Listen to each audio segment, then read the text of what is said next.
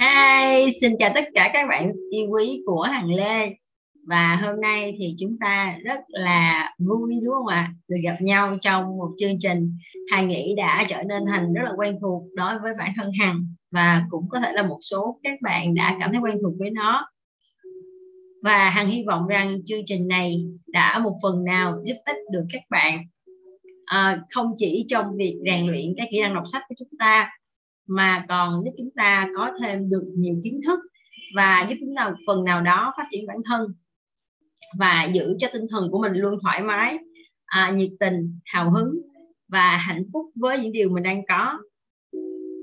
Và cùng rèn luyện cho mình tinh thần bất khuất à, tư duy mạnh mẽ và vượt thoát khỏi những cái gọi là giới hạn của bản thân bởi vì thật sự thì những cái lo lắng những cái um, suy nghĩ của chúng ta hoặc là những cái gì mà chúng ta cho rằng là như vậy thực tế nó hoàn toàn chỉ là chúng ta cho rằng là cũng không có gì đảm bảo là chắc chắn đúng không ạ?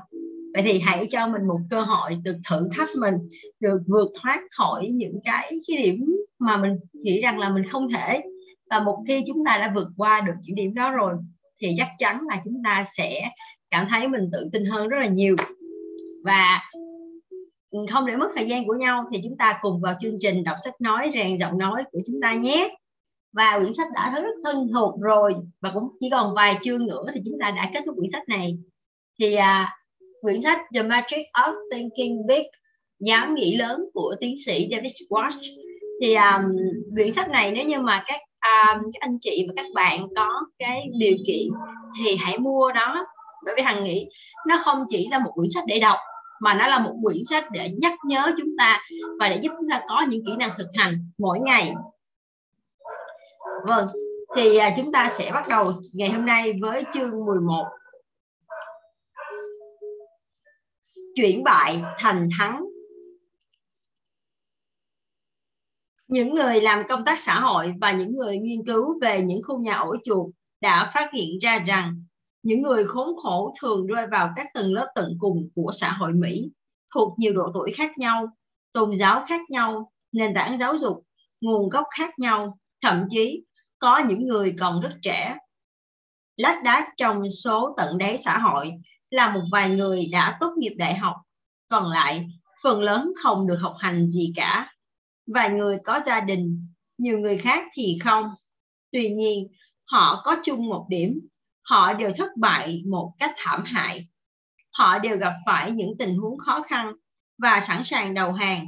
Thậm chí họ còn nóng lòng được kể cho bạn nghe về những tình huống đã khiến họ đảng chí về trận Waterloo của riêng họ. Những tình huống đó bao gồm nhiều vấn đề mà con người phải đối mặt. Từ việc vợ tôi đã bỏ tôi, tôi đã mất tất cả, chẳng còn nơi nào để đi nữa, cho đến tôi trở thành kẻ bị xã hội ruồng bỏ vì một vài hành động trước đây. Tôi đã tuột dốc thảm hại đến thế này đây. Khi rời khỏi những khu nhà ổ chuột, chúng tôi ghé thăm một số gia đình mỹ trùng lưu bình thường. Chúng tôi nhận thấy sự khác biệt rõ rệt trong thói quen sống của họ. Nhưng một lần nữa, chúng tôi phát hiện những lý do mà các quý ông tầm thường vịnh vào để biện hộ cũng giống hệt những lý do mà các quý ông nhà ổ chuột đã sử dụng để biện bạch về sự suy sụp hoàn toàn của họ. Trong thâm tâm, những người tầm thường cũng cảm thấy mình bị thất bại. Anh ta không thể chữa lành vết thương của mình. Giờ đây, anh ta đã trở nên quá thận trọng. Anh ta làm việc cầm chừng, né tránh cơ hội được sống hạnh phúc anh ta né tránh cơ hội được sống hạnh phúc, thành công và bất mãn với chính bản thân mình. Anh ta cảm thấy thất bại nhưng cố gắng chịu đựng án phạt mà anh ta cho rằng số phận đã gán cho mình. Anh ta cũng là một kẻ đầu hàng thất bại nhưng theo một cách được xã hội chấp nhận. Bây giờ, chúng ta hãy cùng nhau bước vào thế giới của những người thành công, chiếm tỷ lệ khá ít trong xã hội và chúng ta có thể nhận thấy điểm xuất phát của họ rất khác nhau. Chúng tôi phát hiện một số giám đốc doanh nghiệp, các mục sư có tầm ảnh hưởng lớn, quan chức chính phủ và một số người thành đạt ở mọi lĩnh vực. Hóa ra rất hóa ra hóa ra xuất phát từ những gia đình rất nghèo những gia đình tan vỡ thậm chí từ những khu ổ chuột họ đã phải trải qua những trở ngại khó khăn lớn nhất mà bạn khó có thể tưởng tượng nổi. Một quý ông khu nhà ổ chuột có thể giống một quý ông tầm thường và một người thành công ở rất nhiều điểm như tuổi tác, trí tuệ, nền tảng ban đầu, quốc tịch, ngoại trừ một điều, cách họ đối mặt với thất bại. Khi một người mà chúng ta vẫn gọi là quý ông nhà ổ chuột bị đánh bại, anh ta sẽ không thể đứng lên được nữa. Anh ta nằm nguyên đó và than thở về mọi chuyện, khá hơn một chút. Quý ông tầm thường có thể quỳ gối ngồi dậy, nhưng anh ta sẽ khom mình. Chờ cho đến lúc không ai để ý thì bỏ chạy theo hướng hoàn toàn ngược lại, nhằm tự trấn an mình sẽ không bị đánh bại thêm lần nữa. Nhưng người thành công hoàn toàn khác, hoàn toàn khác hẳn. Khi gặp thất bại, anh ta bật dậy, ghi nhận thêm một bài học quên đi thất bại vừa rồi và tiến lên về phía trước. Một trong những người bạn thân nhất của tôi là một cố vấn quản lý. Anh ta đặc biệt thành công. Khi bước vào văn phòng của anh ấy, ngay lập tức bạn sẽ cảm thấy thuộc tầng lớp ở trên. Đồ đạc văn phòng đẹp đẽ, rồi những tấm thảm, những con người luôn bận rộn, những khách hàng quan trọng. Tất cả đều thể hiện rằng công ty của anh ấy đang trên đường thành công một kẻ hoài nghi có thể biểu môi. Anh ta hẳn là một kẻ lừa bịp thì mới có thể tạo dựng được một công ty lớn như vậy. Nhưng kẻ hoài nghi đó đã nhầm, không cần phải là một kẻ lừa bịp hoặc thông minh, giàu có hay may mắn mới làm được điều đó. Tất cả, tôi cũng khá do dự khi dùng chữ tất cả, vì tất cả đôi khi lại mang nghĩa quá nhiều. Tất cả những gì cốt yếu là bạn phải biết kiên trì theo đuổi mục tiêu đến cùng, không bao giờ chấp nhận bị đánh bại đằng sau một doanh nghiệp làm ăn phát đạt, đáng nể là câu chuyện về sự cố gắng hết mình, luôn nỗ lực để tiến lên phía trước anh ta đã mất sạch khoản tiền tiết kiệm trong 10 năm của mình, chỉ trong vòng 6 tháng đầu tiên sau khi khởi nghiệp. Anh ta đã phải sống luôn trong văn phòng hàng tháng trời vì không trả nổi tiền thuê một căn hộ. Anh ta đã từ chối không biết bao nhiêu công việc hấp dẫn chỉ vì anh ta muốn giữ lại ý tưởng của mình và quyết tâm biến nó thành hiện thực. Và anh ta phải nghe những lời từ chối từ phía các khách hàng tiềm năng nhiều gấp hàng trăm lần những lời đồng ý, vân vân. Trong suốt 7 năm khó khăn đến không đến không tưởng trên con đường đi tới thành công, tôi chưa hề thấy anh ta than vãn một lời nào. Anh giải thích, đây, tôi đang học. Ngành kinh doanh này đầy rẫy cạnh tranh và khá là vô hình, không dễ nắm bắt. Vì vậy, rất khó để thuyết phục khách hàng. Nhưng tôi đang cố học cách làm điều đó. Và anh ấy đã làm được. Một lần, tôi hỏi anh phải chăng trải nghiệm vừa qua cũng khiến anh mất đi nhiều thứ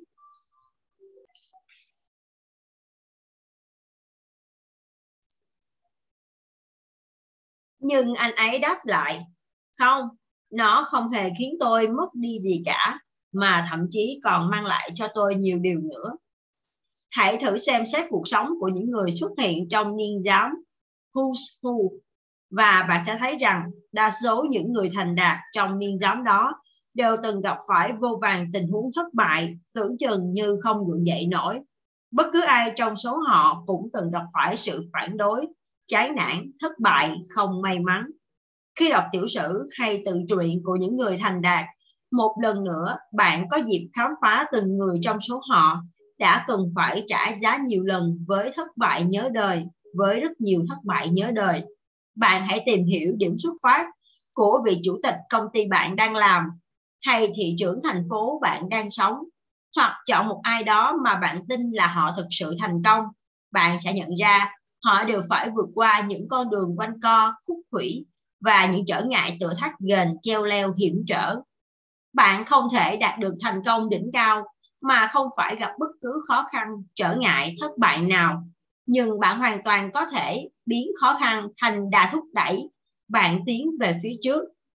Các bác sĩ sử dụng thất bại để mở đường cho việc nâng cao sức khỏe cộng đồng và kéo dài tuổi thọ con người. Mỗi khi có một bệnh nhân qua đời mà không rõ lý do, các bác sĩ sẽ khám nghiệm tử thi để tìm ra nguyên nhân. Bằng cách đó, họ sẽ tìm hiểu được nhiều hơn về cách thức hoạt động của cơ thể con người và cuộc sống nhân loại nhờ đó được cải thiện. Một giám đốc bán hàng hàng tháng trời đều dành riêng một cuộc họp để giúp nhân viên của mình tìm hiểu tại sao họ lại để vụt mất những thương vụ quan trọng. Vụ làm ăn thất bại đó được dựng lại và xem xét kỹ càng. Bằng cách đó, nhân viên học được phương thức tránh thất bại trong những thương vụ tương tự về sau. Một huấn luyện viên bóng đá dành thời gian nghiên cứu từng chi tiết trong mỗi trận đấu của đội mình để tìm ra sai lầm của họ Vài huấn luyện viên còn sử dụng những thước phim ghi hình từng trận đấu để cầu thủ tận mắt thấy được những lỗi của họ. Mục đích duy nhất là chơi trận sau tốt hơn. Các quan chức CIA, những vị giám đốc bán hàng thành công, các nhà vật lý, huấn luyện viên bóng đá và các chuyên gia trong mọi lĩnh vực khác nữa đều phải tuân thủ theo một nguyên tắc thành công, thu nhập kinh nghiệm và học tập từ những thất bại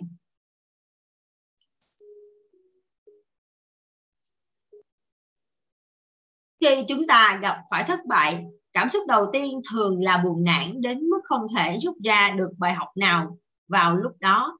Theo một số giáo sư, phản ứng của các sinh viên với việc thi trượt sẽ cho anh ta đầu mối để tìm thấy sự thành công còn tiềm ẩn của mình. Vài năm trước, khi tôi còn là giảng viên tại trường đại học Wade ở Detroit, có lần tôi buộc phải đánh trượt một sinh viên năm cuối sắp tốt nghiệp.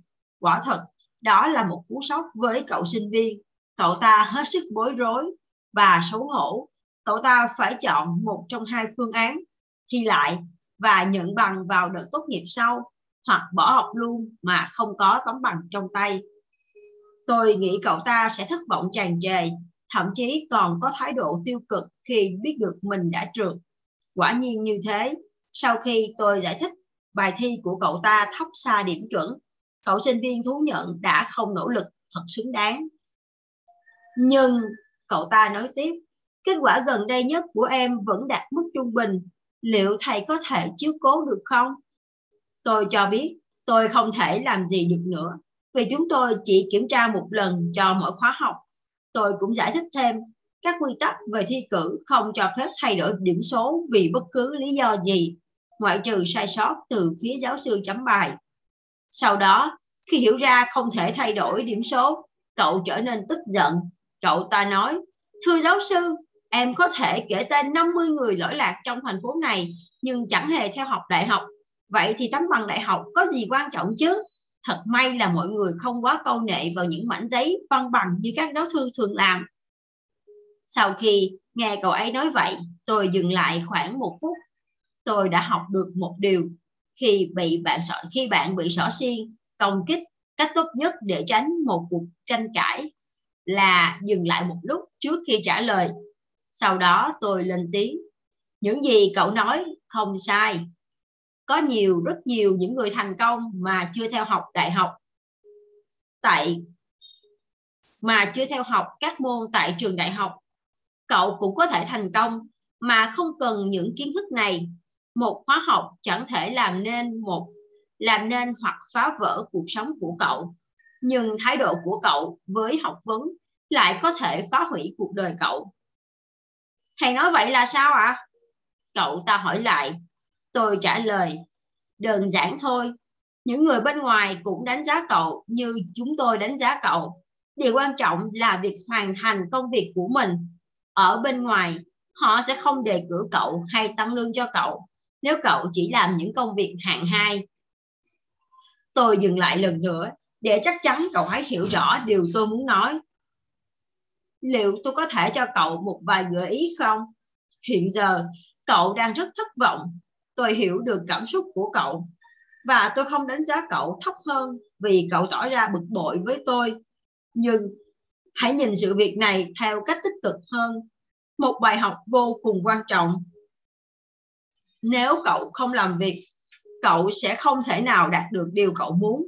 Hãy ghi nhớ bài học này và 5 năm tới, cậu sẽ thấy đó là một trong những bài học có giá trị nhất suốt khoảng thời gian cậu ở đây. Vài ngày sau, Tôi rất vui mừng khi biết cậu sinh viên đó đã đăng ký học lại khóa học. Lần này, cậu đã vượt qua kỳ thi đó dễ dàng hơn nhiều. Cuối cùng, cậu gọi điện cho tôi để cho biết cậu biết ơn cuộc nói chuyện hôm đó của tôi đến thế nào. Cậu nói, em đã học được nhiều điều khi lần đầu tiên bị trượt môn của thầy. Nghe có vẻ kỳ cục, nhưng thầy biết đấy, đến bây giờ em lại thấy mừng vì đã không thi đậu môn đó. Chúng ta có thể chuyển bại thành thắng. Hãy tìm ra bài học cho mình, áp dụng và rồi bạn có thể nhìn lại những thất bại của mình và mỉm cười. Có lẽ các khán giả màn ảnh rộng sẽ không bao giờ quên được. Lionel Barrymore năm 1936, ông bị vỡ xương hông. Phần xương bị gãy này sẽ không bao giờ lành lại và hầu hết mọi người đều nghĩ ông sẽ phải chấm dứt sự nghiệp. Nhưng không, ông đã lấy khó khăn đó mở đường cho những vai diễn thành công lớn hơn. Trong vòng 18 năm sau đó, bất kể sự đau đớn không hề giảm, nhưng trên một chiếc xe lăn, ông vẫn tham gia đóng rất nhiều vai và đạt được thành công vang dội. Ngày 15 tháng 3 năm 1945, W. Colvin William đang đi bộ sau một chiếc xe tăng ở Pháp. Chiếc xe tăng đâm phải mìn phát nổ, khiến cho William bị mù vĩnh viễn. Nhưng điều đó không thể ngăn cản ông theo đuổi mục đích trở thành mục sư và nhà tư vấn. Khi tốt nghiệp đại học với điểm số ưu hạn, William cho biết việc bị mù thực ra lại là một món quà quý giá trong sự nghiệp của tôi. Vì tôi bị mù nên ngoại hình của một người không thể tác động đến những đánh giá của tôi về anh ta tôi không còn có thể đánh giá người khác qua bề ngoài. Vì thế, tôi luôn cho mọi người khác cơ hội thứ hai. Tôi muốn trở thành một con người mà mọi người xung quanh có thể tìm đến, chia sẻ mà không hề e ngại. Đó chẳng phải là một ví dụ sinh động về một thất bại khá khá tàn nhẫn và cay đắng, nhưng đã chuyển thành chiến thắng hay sao? thất bại chỉ là trạng thái tinh thần mà thôi không hơn không kém một người bạn của tôi một nhà đầu tư chứng khoán lâu năm và rất thành công luôn cẩn thận đánh giá từng quyết định đầu tư vì một kinh nghiệm trong quá khứ mà anh đã học được một lần anh trao đổi với tôi 15 năm trước khi lần đầu tiên nhảy vào thị trường chứng khoán tôi đã thua lỗ nặng nề cũng như nhiều nhà đầu tư khác. Tôi muốn trở nên giàu có thật nhanh, nhưng tôi lại nhanh chóng phá sản. Tuy vậy, điều đó không ngăn cản được tôi. Tôi biết, xét về lâu về dài, những cổ phiếu được lựa chọn một cách cẩn thận sẽ trở thành khoản đầu tư khôn ngoan nhất. Anh ấy cười lớn. Vì vậy, tôi nghĩ những thiệt hại trong vài phi vụ đầu tiên là cái giá phải trả để tôi đạt được những thành công như ngày hôm nay. Bên cạnh đó, tôi cũng biết rất nhiều người sau một vài lần đầu tư thiếu khôn ngoan, đầm ra chống đối chứng khoán thay vì phân tích tỉnh táo về những sai lầm mình đã mắc phải họ đi đến kết luận hoàn toàn sai lầm là đầu tư chứng khoán cũng giống như đánh bạc không sớm thì muộn mọi người cũng sẽ thua. Ngay bây giờ, hãy rút ra điều gì đó từ thất bại. Lần tới, nếu một việc không như ý xảy ra, dù ở công sở hay ở nhà, hãy thật bình tĩnh tìm ra nguyên nhân của vấn đề. Đó là cách tránh mắc sai lầm. Hai lần cùng một lỗi. Thất bại chỉ có ý nghĩa khi chúng ta rút ra được bài học từ nó. Con người có bản tính tò mò chúng ta nhanh chóng hài lòng với sự tin tưởng mà mọi người đặt vào chiến thắng của chúng ta khi chiến thắng chúng ta muốn cả thế giới biết đến đó cũng là điều tự nhiên thì muốn người khác nhìn mình và trầm trồ. Đó là một người giỏi giang, làm được rất nhiều việc. Nhưng con người cũng nhanh không kém khi đổ lỗi cho người khác mỗi khi thất bại. Nhân viên đổ lỗi cho khách hàng khi thương vụ không thành công. Các giám đốc đổ lỗi cho nhân viên hay đồng cấp khác khi mọi thứ không được thuận lợi. Các cặp vợ chồng liên tục đổ lỗi cho nhau về những rắc rối trong gia đình những điều vừa trên xảy ra nhan nhản thường gặp trong cuộc sống, rất đổi bình thường. Đúng là trong thế giới phức tạp ngày nay, người khác có thể ngán chân bạn, nhưng một sự thật là chúng ta vẫn tự ngán chân mình nhiều hơn chúng ta thất bại bởi năng lực hạn chế của bản thân hay bởi một vài sai lầm cá nhân, hãy tạo điều kiện cho bản thân bạn đi tới thành công theo cách sau. Hãy tự nhắc nhở là bạn luôn mong muốn trở thành người ngày càng hoàn hảo, càng tốt. Hãy thật khách quan, đặt bạn vào vị trí người thứ ba không liên quan đến sự việc đang diễn ra. Xem cách họ nhìn nhận tình huống đó ra sao. Hãy thử xem bạn có nhược điểm nào nào đó mà bạn không nhận ra. Nếu có, hãy bắt tay vào sửa chữa không ít người tự nhận không ít người tự mãn với bản thân đến mức họ không tài nào tìm ra cách để hoàn thiện chính mình ngôi sao nổi tiếng Ray Steven đã của nhà hát opera Metropolitan đã chia sẻ trong tạp chí Reader Digest rằng trong những khoảnh khắc bất hạnh nhất của cuộc đời, cô đã nhận được lời khuyên tốt nhất. Lúc mới vào nghề, cô đã vượt mất cơ hội tham gia một vở opera danh tiếng vũ điệu không gian. Steven vô cùng thất vọng, buồn chán và cảm thấy chua xót.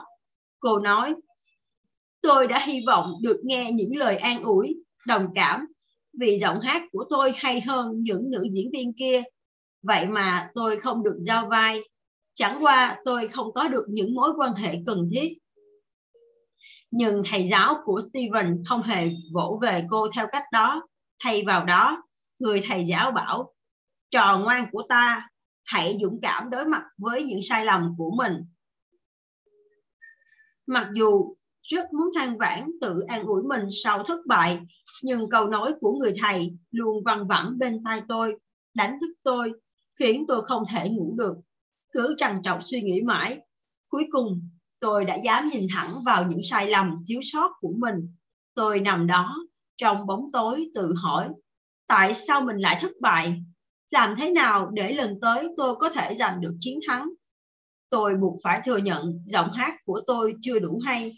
Cần phải hoàn thiện hơn nữa cách nhả chữ và học diễn cảm nhiều kiểu vai khác nhau hơn nữa. Steven cho biết, sự đối mặt với nhược điểm đã không những giúp cô thành công trên sân khấu mà còn mang đến cho cô nhiều người bạn mới và phẩm chất nội tại không nội tại trong cá tính cũng tốt hơn lên rất nhiều. Biết tự phê bình là rất tốt.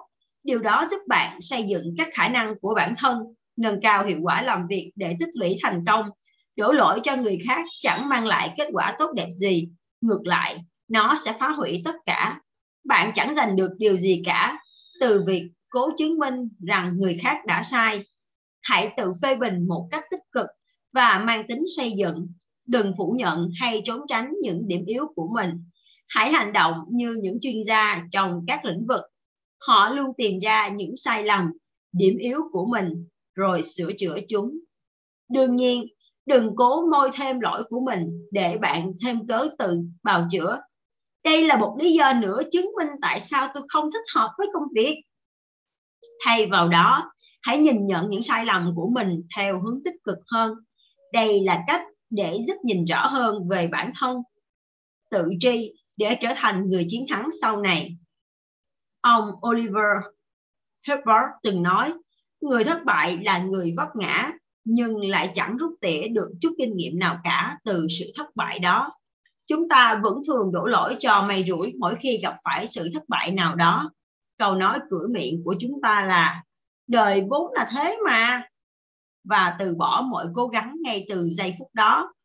Hãy dừng lại và suy nghĩ trong giây lát. Mỗi sự việc không tự nhiên xảy đến, cũng như một quả bóng không tự nhiên chuyển động theo một quỹ đạo. Chuyển động của quả bóng phụ thuộc vào ba yếu tố. Quả bóng. Cách người ta ném bóng và mặt phẳng mà quả bóng tiếp xúc các nguyên tắc vật lý đem đến sự giải thích chính xác hiện tượng bật lại của quả bóng hoàn toàn không phải do may mắn. Thử tưởng tượng đến một ngày, cục hàng không dân dụng hoa kỳ thông báo, chúng tôi xin lỗi vì vụ tai nạn máy bay vừa qua. Cuộc sống vốn dĩ vậy mà. Chắc chắn bạn sẽ bình võng. vậy thì hãy thành lập một cục hàng không dân dụng mới đi. Hoặc giả sử một bác sĩ giải thích với bệnh nhân, một người họ hàng của bạn. Tôi thật sự xin lỗi nhưng tôi chẳng hiểu anh đang mắc bệnh gì nữa. Đó là một trong những thứ bệnh người ta hay mắc phải đấy mà. Tôi tin chắc bạn và họ hàng của bạn lần sau bị ốm, bạn sẽ tìm đến một vị bác sĩ khác. Cách nghĩ cuộc sống vốn đã thế. Chẳng dạy cho chúng ta biết thêm điều gì cả. Với lối sống và lối suy nghĩ ấy, chúng ta không hề được chuẩn bị tốt hơn chút nào để tránh mắc phải sai lầm nào đó một lần nữa nếu tình huống tương tự xảy ra, một huấn luyện viên nếu nhìn vào trận thua lần trước theo cách, này các cầu thủ, cuộc sống vẫn thế mà. Chắc chắn sẽ không thể nào giúp đội bóng tránh mắc sai lầm như thế lần tới. Thay vì đổ lỗi cho vận rủi, hãy xem lại những thất bại của mình. Hãy học hỏi từ thất bại. Rất nhiều người cả cả đời luôn lý giải giải thích cho sự khốn khổ tầm thường của mình bằng vô số lý do như tại số mình khổ, số mình khó khăn hay số mình thật kém may mắn, vân vân. Những người này chẳng khác gì những đứa trẻ chưa trưởng thành, luôn cố tìm sự cảm thông từ người khác để dựa dẫm tâm lý. Họ không bao giờ nhận ra nguyên nhân, do đó họ không thể nắm bắt các cơ hội giúp họ lớn lên trưởng thành hơn và đáng tin cậy hơn. Một người bạn của tôi là cố vấn văn học, nhà văn, đồng thời là một nhà phê bình. Gần đây, anh ấy tâm sự với tôi về những yếu tố cần thiết để thành công trong sự nghiệp viết văn. Rất nhiều người, lẽ ra sẽ thành nhà văn lớn thật sự. Hóa ra đã không hề nghiêm túc trong dự định viết văn của họ. Họ thử viết một chút, nhưng rồi từ bỏ ngay khi nhận ra nếu tiếp tục theo đuổi, họ sẽ phải nỗ lực làm việc không ngừng. Tôi không để ý hay quan tâm tới những người này, vì họ luôn ngóng tìm con đường tắt để hoàn thành mọi việc. Và trên thực tế, chẳng có con đường tắt nào cả. Tuy nhiên, chỉ kiên trì thôi vẫn chưa đủ. Edison được xem là một trong những nhà khoa học kiên định, kiên trì nhất ở nước mỹ. Ông đã tiến hành hàng ngàn thí nghiệm trước khi phát minh ra bóng đèn nhưng hãy chú ý, edison tiến hành các thí nghiệm. Ông rất kiên định với mục tiêu của mình là phát minh ra bóng đèn điện và biến sự kiên trì đó thành hiện thực. Bằng cách kết hợp với những thử nghiệm, tức hành động, rất nhiều người sống cả cuộc đời với sự kiên trì, bền bỉ, đáng kính nể với tham vọng lớn lao, cháy bỏng. Nhưng họ vẫn thất bại vì họ không dám thử nghiệm những cách làm, những cách nghĩ mới kiên trì theo đuổi một mục tiêu không hề đảm bảo cho một thành công tối hậu. Nhưng sự kiên trì kết hợp với thử nghiệm chắc chắn sẽ đơm hoa kết trái. Những người kiên gan, bền chí theo đuổi đến cùng, không buông xuôi từ bỏ, luôn có phẩm chất cơ bản để thành công. Sau đây là hai gợi ý phát triển khả năng thử nghiệm. Nếu được kết hợp với lòng kiên trì, có thể mang lại kết quả mong muốn. Gợi ý thứ nhất hãy tự nhắc nhở bản thân. Mọi việc đều có cách giải quyết. Mọi sự, mọi suy nghĩ đều ảnh hưởng đến hành động của bạn. Khi bạn tự bảo mình, tôi thất bại rồi. Không còn cách nào giải quyết được đâu. Dòng suy nghĩ bi quan đó sẽ tích tụ và tác động đến bạn cho đến lúc chính bạn cũng bị thuyết phục là mình hẳn đã thất bại. Chịu thua. Thay vì thế, hãy tin tưởng sẽ có cách để giải quyết vấn đề này và dòng suy nghĩ tích cực sẽ tự tuôn chảy, giúp bạn tìm ra cách để giải quyết mọi việc. Điều quan trọng là bạn phải tin chắc là sẽ có cách để giải quyết vấn đề. Các nhà tư vấn hôn nhân gia đình chẳng thể làm gì để cứu vãn những cuộc hôn nhân đang trên bờ vực thẳm. Nếu như một trong hai vợ chồng không tin rằng họ có thể tìm lại hạnh phúc như xưa. Các nhà tâm lý học và nhân viên hoạt động xã hội cũng cho rằng một người nghiện rượu chỉ có thể thoát khỏi cảnh nghiện ngập nếu chính anh ta tin rằng mình có thể đánh bại cơn thèm rượu của mình. Chỉ trong một năm, hàng ngàn doanh nghiệp mới được thành lập và có lẽ trong 5 năm sắp tới, chỉ còn một ít doanh nghiệp có thể trụ lại. Phần lớn các doanh nghiệp phá sản sẽ biện bạch. Sự cạnh tranh quá khắc nghiệt, chúng tôi không còn lựa chọn nào khác hơn là phải rút lui. Thực chất của vấn đề là phần lớn mọi người đều gặp khi gặp. Xin lỗi. Thực chất của vấn đề là phần lớn mọi người khi gặp trở ngại, họ chỉ nghĩ đến thất bại và quả nhiên họ nếm trải ngày thất bại. Khi tin tưởng sẽ có cách giải quyết, bạn sẽ tự động chuyển những suy nghĩ tiêu cực như hãy bỏ đi thôi hãy quay lại thành những suy nghĩ tích cực. Hãy tiếp tục hãy tiến lên phía trước một vấn đề không thể giải quyết được. Nếu chính bạn cũng ngờ ngợ, quả là không thể giải quyết. Hãy tìm ra cách giải quyết bằng cách tin tưởng vấn đề ấy hoàn toàn nằm trong tầm tay, đủ sức để giải quyết. Bạn đừng bao giờ nghi ngờ hay đừng bao giờ nghĩ hay tuyên bố một việc gì đó là không thể. Gợi ý thứ hai, hãy dừng lại và bắt đầu lại từ đầu chúng ta thường chú tâm quá mức vào một vấn đề trong suốt một thời gian dài. Vì thế, chúng ta không thể nhìn ra cách giải quyết mới, cách tiếp cận mới. Tôi có anh bạn kỹ sư được thuê thiết kế một cấu trúc bằng nhôm đặc biệt. Trên thực tế, nó không hề giống với một thiết kế nào từng được xây dựng trước đó cả. Khi gặp lại anh ấy, tôi hỏi xem tình hình công việc đến đâu. Anh ấy trả lời, cũng không tốt lắm. Tôi nghĩ hè vừa rồi, tôi chưa dành đủ thời gian chăm sóc khu vườn và suy nghĩ về những ý tưởng của mình khi tôi gặp quá nhiều khó khăn trong thiết kế suốt một khoảng thời gian dài, tôi thường bỏ hết và tìm kiếm những ý tưởng hoàn toàn mới chắc chắn anh ấy sẽ rất ngạc nhiên khi biết có nhiều ý tưởng khác đã đến với tôi trong lúc ngồi dưới gốc cây hay tưới nước trong vườn. Tổng thống Eisenhower, một trong một buổi họp báo đã nhận được câu hỏi tại sao ông đi nghỉ cuối tuần quá nhiều như vậy? Câu trả lời của ông là lời khuyên rất tốt cho tất cả những ai muốn tối đa hóa khả năng suy nghĩ sáng tạo của mình. Tôi không tin bất cứ người nào, dù họ đang điều hành tập đoàn General Motors hoặc Hợp Trung Quốc Hoa Kỳ, có thể làm việc tốt nhất chỉ bằng cách ngồi ở bàn và gục đầu vào đống giấy tờ. Thực ra, một tổng thống giỏi luôn biết cách làm cho đầu óc thoải mái, tự do, không lo nghĩ đến những chi tiết vụn vặt. Từ đó, ông ấy mới có thể đưa ra những phán đoán rõ ràng và chính xác. Một đối tác, một đối tác kinh doanh cũ của tôi hàng tháng hàng tháng đều dành ra ba ngày cùng vợ con đi nghỉ ở ngoại thành.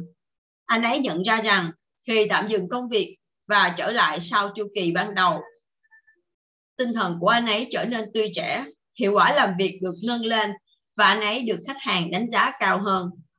Khi bạn gặp khó khăn, đừng vứt bỏ tất cả mọi thứ, thay vào đó hãy dừng lại, tự nghỉ ngơi để lấy lại hào hứng làm việc. Hãy thử làm bất cứ việc gì thật đơn giản như đi chơi như chơi một bản nhạc đi bộ hay đi ngủ một lát. Sau đó khi bạn nhìn lại vấn đề lần nữa cách tháo gỡ thường đến với bạn trước khi bạn kịp nhận ra trong những tình huống quan trọng nhìn ra mặt tích cực của vấn đề cũng sẽ mang lại cho bạn những kết quả xứng đáng một người đàn ông trẻ bị mất việc đã kể tôi nghe cách anh ấy tập trung nhìn ra mặt tốt của vấn đề như thế nào.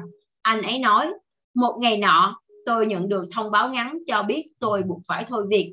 Do kinh tế suy thoái, công ty sa thải những nhân viên ít có giá trị nhất.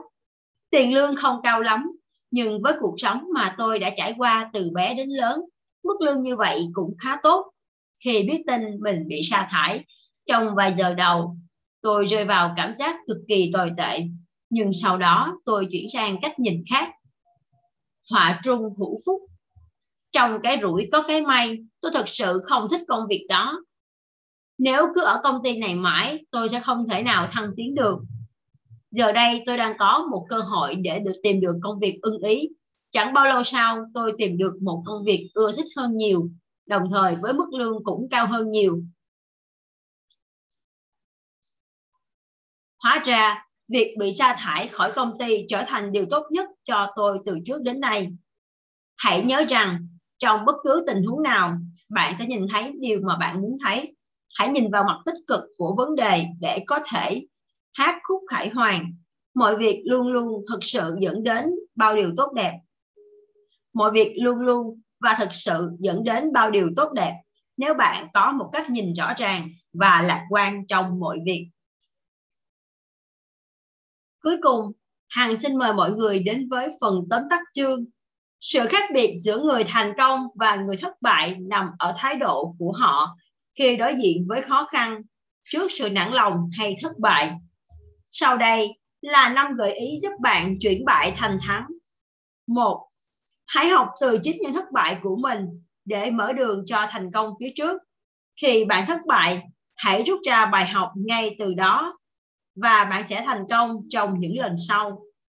Hai, hãy dũng cảm, tích cực, tự phê bình. Hãy tìm ra những lỗi sai và điểm yếu của mình và sửa chữa. Điều này khiến bạn trở nên dày dặn kinh nghiệm hơn ba đừng đổ lỗi cho vận rủi hãy xem xét mỗi thất bại của mình hãy tìm xem vấn đề nằm ở đâu hãy nhớ việc đổ lỗi của mình cho vận rủi chẳng giúp ta đạt được những gì ta muốn 4. Hãy kết hợp sự kiên trì với thử nghiệm. Hãy kiên định với những mục tiêu, nhưng đừng bao giờ lao vào ngõ cụt. Hãy thử nghiệm những cách nghĩ, cách tiếp cận mới.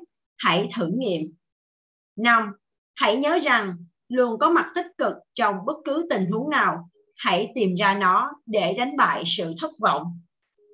Vâng, chúng ta vừa kết thúc chương 11 của quyển sách chuyển bại thành thắng đúng không ạ um, rõ ràng thì uh, trong cuộc sống thì chúng ta ai cũng mong muốn thắng cho nên không ai mong muốn mình phải thất bại và rõ ràng là cái việc thất bại cũng là một điểm mà chắc chắn chúng ta phải trải qua để đạt được thành công. Bởi vì không ai mà lần đầu tiên làm đã thành công, cho dù chúng ta đã chuẩn bị rất kỹ lưỡng, thì vẫn sẽ có thể có những cái trục trặc nhỏ hoặc là thành công không được như chúng ta mong muốn. Thì việc người ta chuyển bại thành thắng là một việc chúng ta rất muốn làm được. Vậy thì làm sao để có thể chuyển bại thành thắng? Vậy thì việc đầu tiên chúng ta phải nhận định được thất bại này là như thế nào? Đây có phải là thất bại do may rủi hay không? Hay thất bại này đến từ chính chúng ta?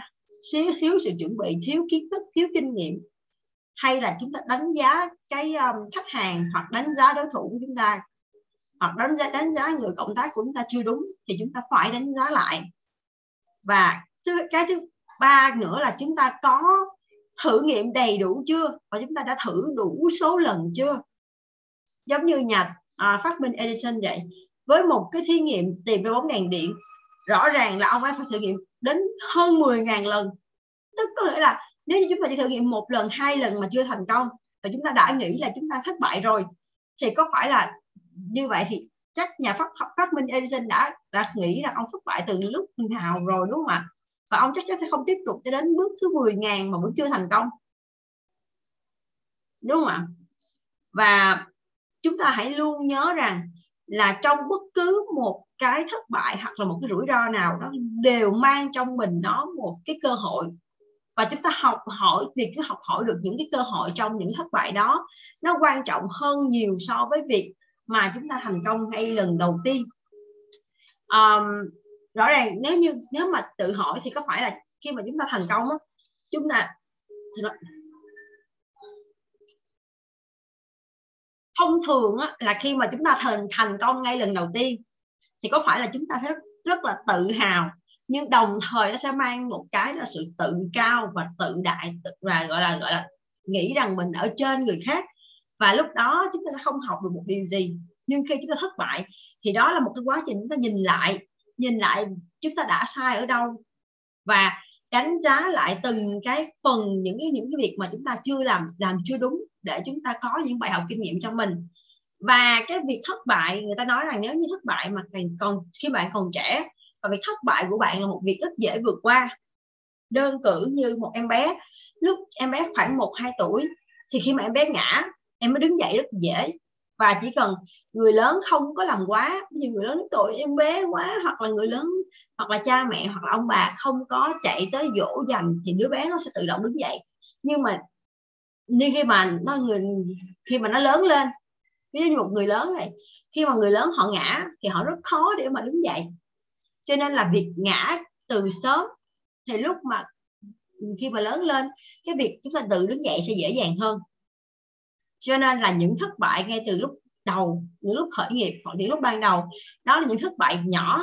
Và những thất bại đó nếu như chúng ta vượt qua được thì những thất bại về sau này và thành công chúng ta sẽ lớn hơn rất là nhiều.